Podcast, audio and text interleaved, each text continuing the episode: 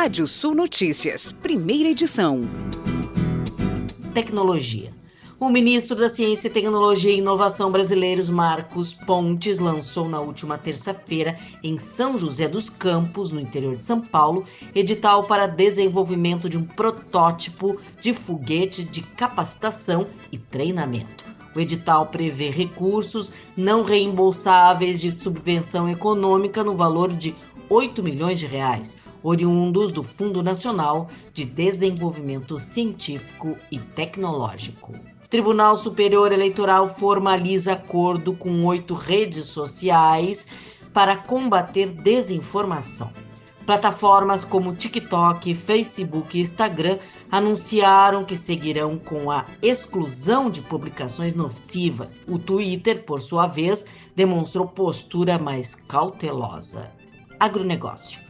As exportações brasileiras de carne bovina in natura apresentaram uma receita de US$ 404 milhões na segunda semana de fevereiro, o que representa 87% do montante obtido em todo o mês de fevereiro do ano passado.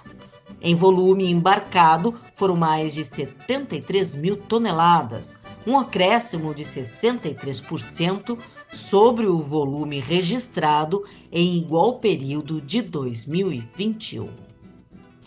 Esporte. Após 27 anos, Williams lança carro de Fórmula 1 sem homenagem a Ayrton Senna. A Williams decidiu remover os logos que homenageiam o piloto brasileiro Ayrton Senna de seus carros a partir desta nova temporada, rompendo com o passado e embarcando em uma nova era.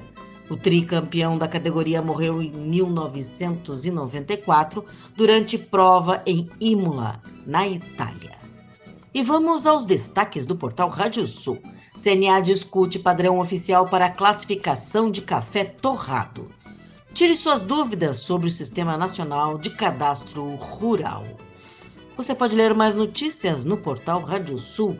Sou Kátia e volto logo mais no Rádio Sul Notícias, segunda edição, às 18h15. Previsão do tempo. Olá, ouvintes da radiosul.net. A nebulosidade já aumenta no período da manhã dessa quinta-feira em todo o estado. Ao longo do dia, o tempo vai intercalando com períodos de abertura. As temperaturas mínimas ficaram abaixo dos 20 graus na maioria das áreas, devendo alcançar 38 graus durante a tarde na fronteira oeste. Possibilidade de pancadas de chuva no final do dia, maiores chances para o sul e o leste, não se descartam temporais localizados. Máxima de 31 graus em Torres, no litoral norte, chega a 32 em Passo Fundo e em Santana do Livramento, máxima de 29 em Rio Grande, 34 graus em Cruz Alta e máxima de 31 graus em Porto Alegre.